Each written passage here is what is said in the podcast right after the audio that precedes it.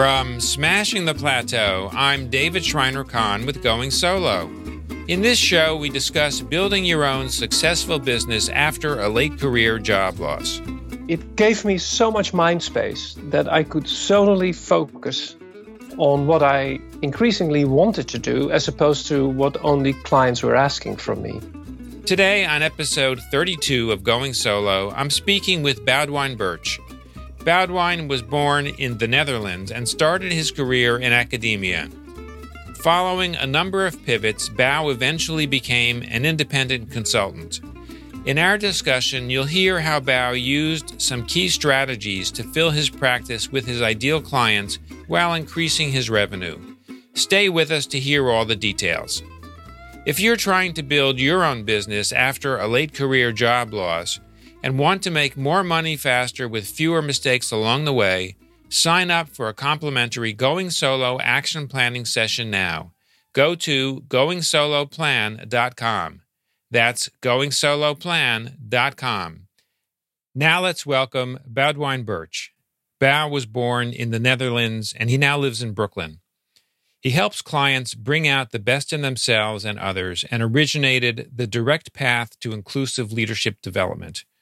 Bao facilitates leadership workshops for companies around the world. Bao, welcome to the show. Thank you, David. It's a pleasure to be on the show. So, Bao, you've had a few transitions and pivots that have led you from employment to entrepreneurship. And I'd love to hear a little bit about that. Yes. So I was born and raised in the Netherlands and, and got my education there. And part of my education was then also in Japan. And when I returned from Japan after two years, I actually joined the university, so I was an assistant professor for quite a while. And then the university went through a few transitions, which was unimaginable uh, to me because when you join a government organization in the Netherlands, you sort of guaranteed employment. And then all of a sudden, we went through a period of layoffs. And uh, for a while, my position was safe, but I started to set up a uh, private consulting company. So I did some consulting on the side with permission from the university. I went with part time resignation first. So I kept for uh, working for three days and then was two days an individual consultant. And then I decided to actually leave the university. And I joined a uh, private investor company uh, through which I was still able to service some of my clients. And then I had a fallout with the owner. And I had to leave. And it was a difficult time because I was working in the United States uh, on an H 1B visa. I had just married uh, with Riva, who is American and lives here in Brooklyn. And so all of a sudden, I was unemployed on an H 1B visa that was tied to the employment. So now I needed to scramble and apply for a green card. And this was post 2001. And I found out that to be uh, eligible for a green card, I needed to stay for three months in the United States. I was not allowed to leave the United States. And I actually couldn't afford that because my clients were mainly in Europe at that time. So we had a real uh, dilemma uh, what to do. And Riva had become unemployed and was doing freelance work. So all of a sudden our income was uh, very insecure. And then the phone rang. And this was the uh, executive education department from the university where I was I used to be full-time employed. The executive education department had agreed to continue to work with me, so I worked on a contract basis.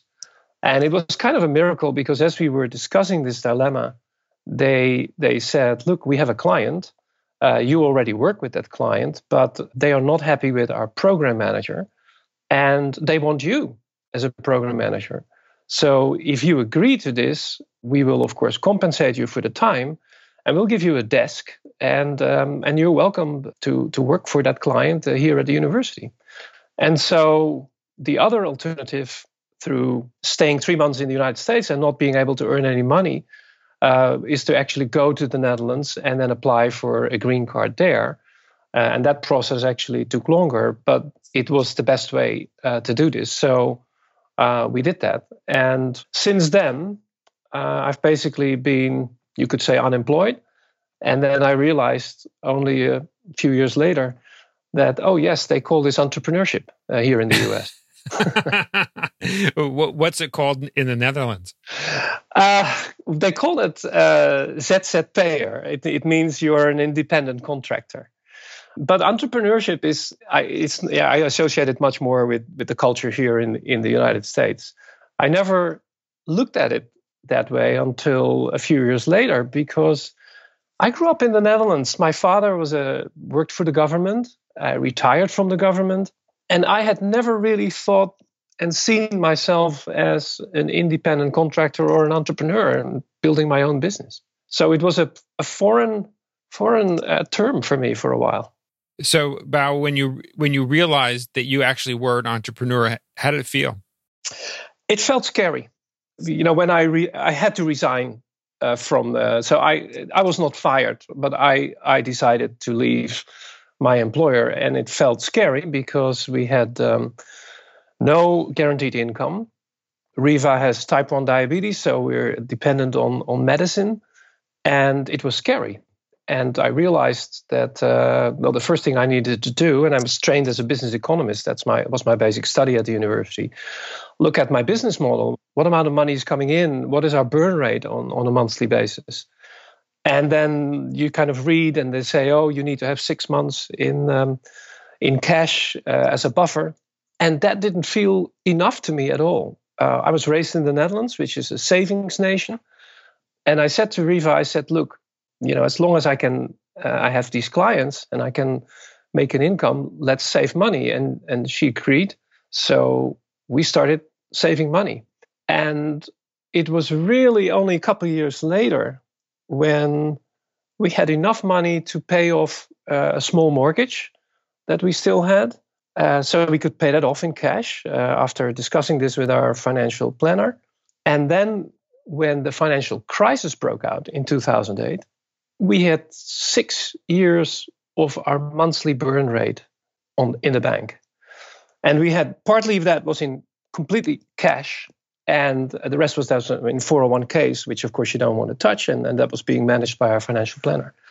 And when I realized that we had six years of, of monthly burn rate in cash in various savings accounts, I started to relax. And we both relaxed. And, um, and we said, this is okay. Yeah, and frankly, your the amount of of savings that you had was probably way more than most entrepreneurs. Um, certainly, it's more than many of the entrepreneurs that have been guests on my shows, and I, I couldn't agree with you more that having having a financial buffer is um, a huge contributor to the relief of anxiety Yes, yeah, that's very much what I experienced, and, also what started to happen as as uh, we saw the savings accrue. We we started saying to each other, and we we made that a, an annual habit at the beginning of the year. What are you going to do to to educate to enrich yourself, and what am I going to do? And so one of the things that I've always done is is to continue to educate myself, go to conferences, do workshops, and and continue to educate. And we realized we had the money for that. So that was wonderful. But that came all from the confidence of seeing the balance of savings. Right. So, about what kind of results were you able to create given the, the fact that you had this feeling of a significant amount of financial freedom? Well, it, it gave me so much mind space that I could solely focus on what I increasingly wanted to do as opposed to what only clients were asking from me. And one of the things I discovered was that when a client proposed something that didn't sit well, that I could do, but I no longer felt it was the right thing to do, that I uh, was able to have the conversation with them and say, if you want to do it this way, I, I, there are two other people whom I can refer this to but here are the reasons why I'm not the right person for you. And I started to feeling very confident. And, and then I found out, to my amazement, that many clients said, Oh, is that how you think about it? We never looked at it this way. Then, well, let's do it your way. And that was a discovery that I made time and again. And so internally, I began to change my narrative from I am not the right person from you to, well, I really want to work with clients uh, who are on the, who are want to be on the leading edge uh, with me. And if you do not, if you choose to not to work with me, then that's fine. But I'm looking now for for customers who want to be on the leading edge of the, the kind of work that I do. So that was a major change in in how I felt, and and that grew my confidence. And then I really the the kind of work I started doing with clients was high impact. Um, the nature completely changed after the financial crisis. It made me better and achieving great results for the clients. Now, did your change in perspective and the way you ended up making your pitch with prospects, did that also impact the price point? Yes, it actually did uh, change. I started working in, in two different ways. Usually, I worked by the, the total number of days, so you had day rates. Uh, but I also started working with turnkey. So I would say to the client when their request came to me, I would, you know, have a dialogue about what is the what are the real issues here. And I said, well, there's two ways we can do this. It's this many days, or I will do this turnkey. And uh, it meant that um, my price went up. And then there was something else that happened uh, that, I, that I had absolutely no control over. But I do most of my work, uh, I did most of my work in, in Europe. And Europe had gone to the euro. And the euro had slid from about well, $1.18 to 90 cents, and then it went all the way up to $1.60. So it would happen month by month that I said to Riva, because I was invoicing in, in uh, euros, so I took the currency risk for my clients, I just got another raise. The euro went up in value. So there were these two things were happening. I started to price differently. The quality of the work, the demand of the work was had a very different uh, nature. And so I was able to increase the price. Yeah. Wow. And how did this shift also impact what you specialized on in terms of like the actual work itself? Yes, that's actually a superb question because what happened with the crisis is before the crisis, I did a lot of five day, three day, or two day leadership workshops and clients would book me a year in advance and uh, that was fantastic. But these were kind of programs that you design and then i had the leaders of the company in in the classroom at a castle usually a very nice resort and we would do leadership development and after the crisis then i realized that what clients needed was fast change i mean it was the world became so insecure and so ambiguous and so dynamic that they needed to, to do things quick. So I started working with um, large groups, uh, sometimes 100, 60, or 400 people. And I came up with innovative ways of designing. And then I realized that what I was doing was I was not just doing leadership development for the leaders, but I was including their direct reports. And then I realized that what I had been doing was actually odd because when you talk about leadership, you're talking about somebody who leads and somebody who follows. So you are in a relationship, you have leaders and followers. And then, of course, leadership is no longer hierarchical. Leadership is positional, it is hierarchical, but leadership is also a practice. So to cut the relationship and only take the leaders uh, for education is a little bit of an unnatural thing. So I started to promote uh, leadership events where we would work with the leaders and their direct reports. So, working with intact teams and sometimes three or four teams in the room, and bringing the actual work, the actual business challenges in the classroom so that we educate everybody with uh, new tools, uh, new concepts. Uh, but rather than only the leader having the tool, now the direct reports were privy to it. And so they could support each other. And so clients discovered that things would stick better. Behavior change, if that was part of it, would be much more sustainable. And I started to also promote and saying, look, you're handing off leadership development to me, and that's wonderful. And, and I would work sometimes with, with colleagues, so we would have a faculty team. I said, but this is really a task that you have to do. So I started with formats of doing train the trainer and inviting and supporting executives to give their own leadership workshops. And that has been the most amazing transition and the most satisfying transition that I've made in, in my work. Wow. So, how do you now define the, the most common problem that you solve? Uh, the most common problem that people deal with is that we now live in a world that is unpredictable, much more ambiguous. And they call it the, the VUCA world, right? Volatile, uh, uncertain, complex, and ambiguous.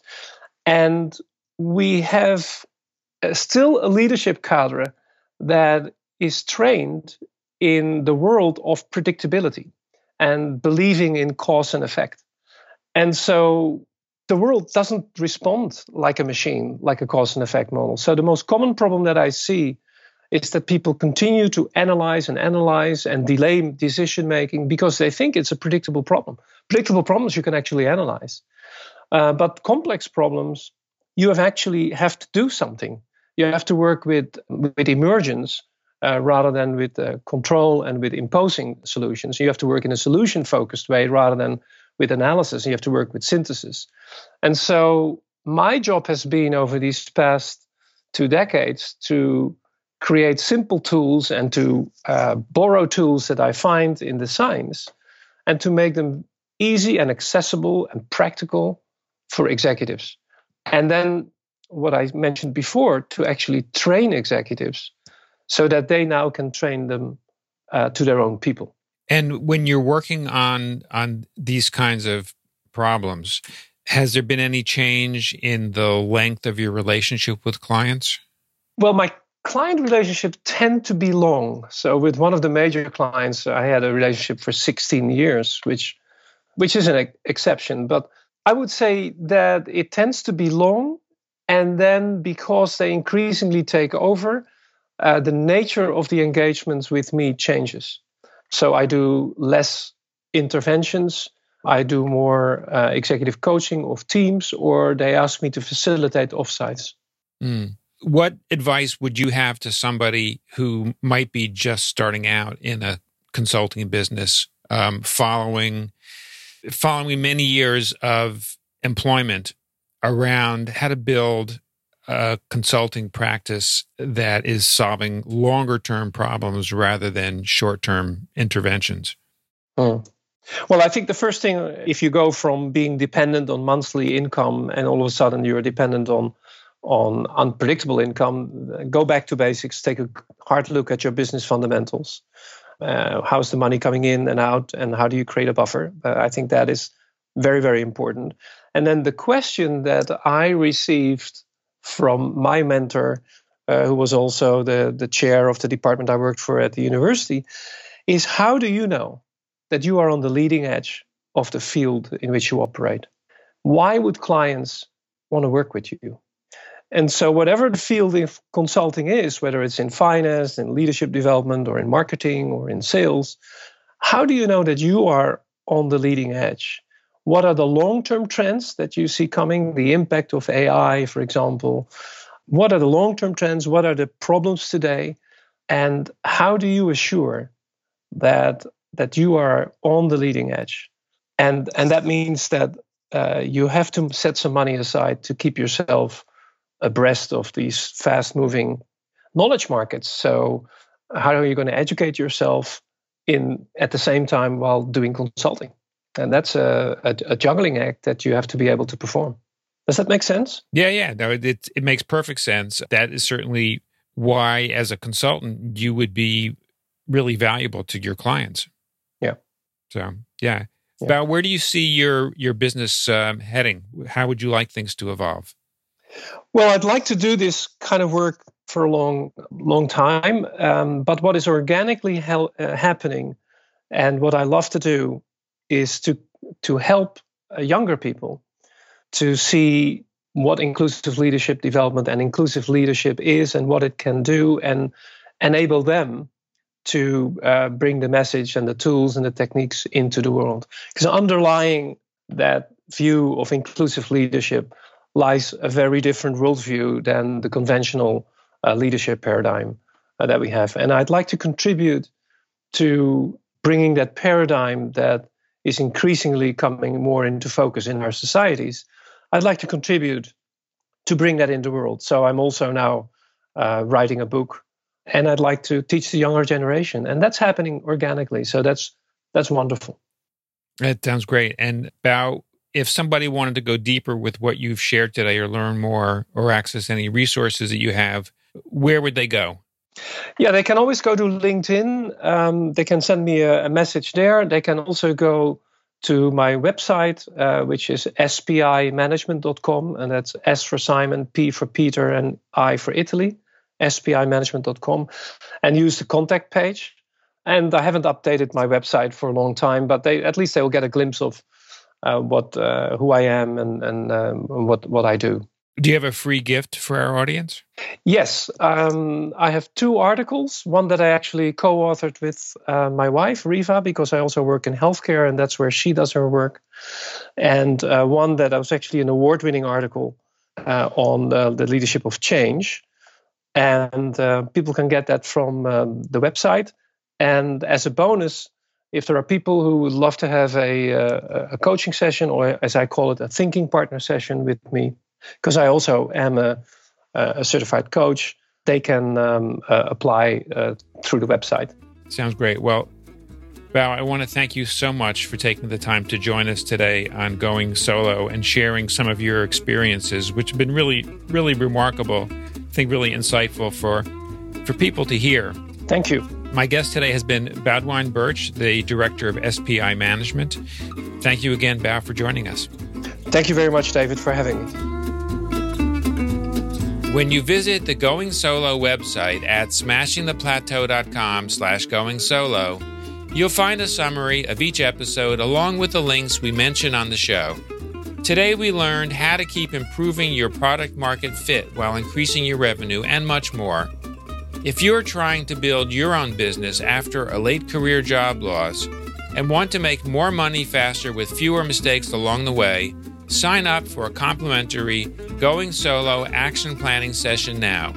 Go to goingsoloplan.com. That's goingsoloplan.com. Please share this episode with friends and colleagues to help them learn how to build a successful business after a late career job loss. Thank you for taking the time to listen to our show. I'll see you on our next episode.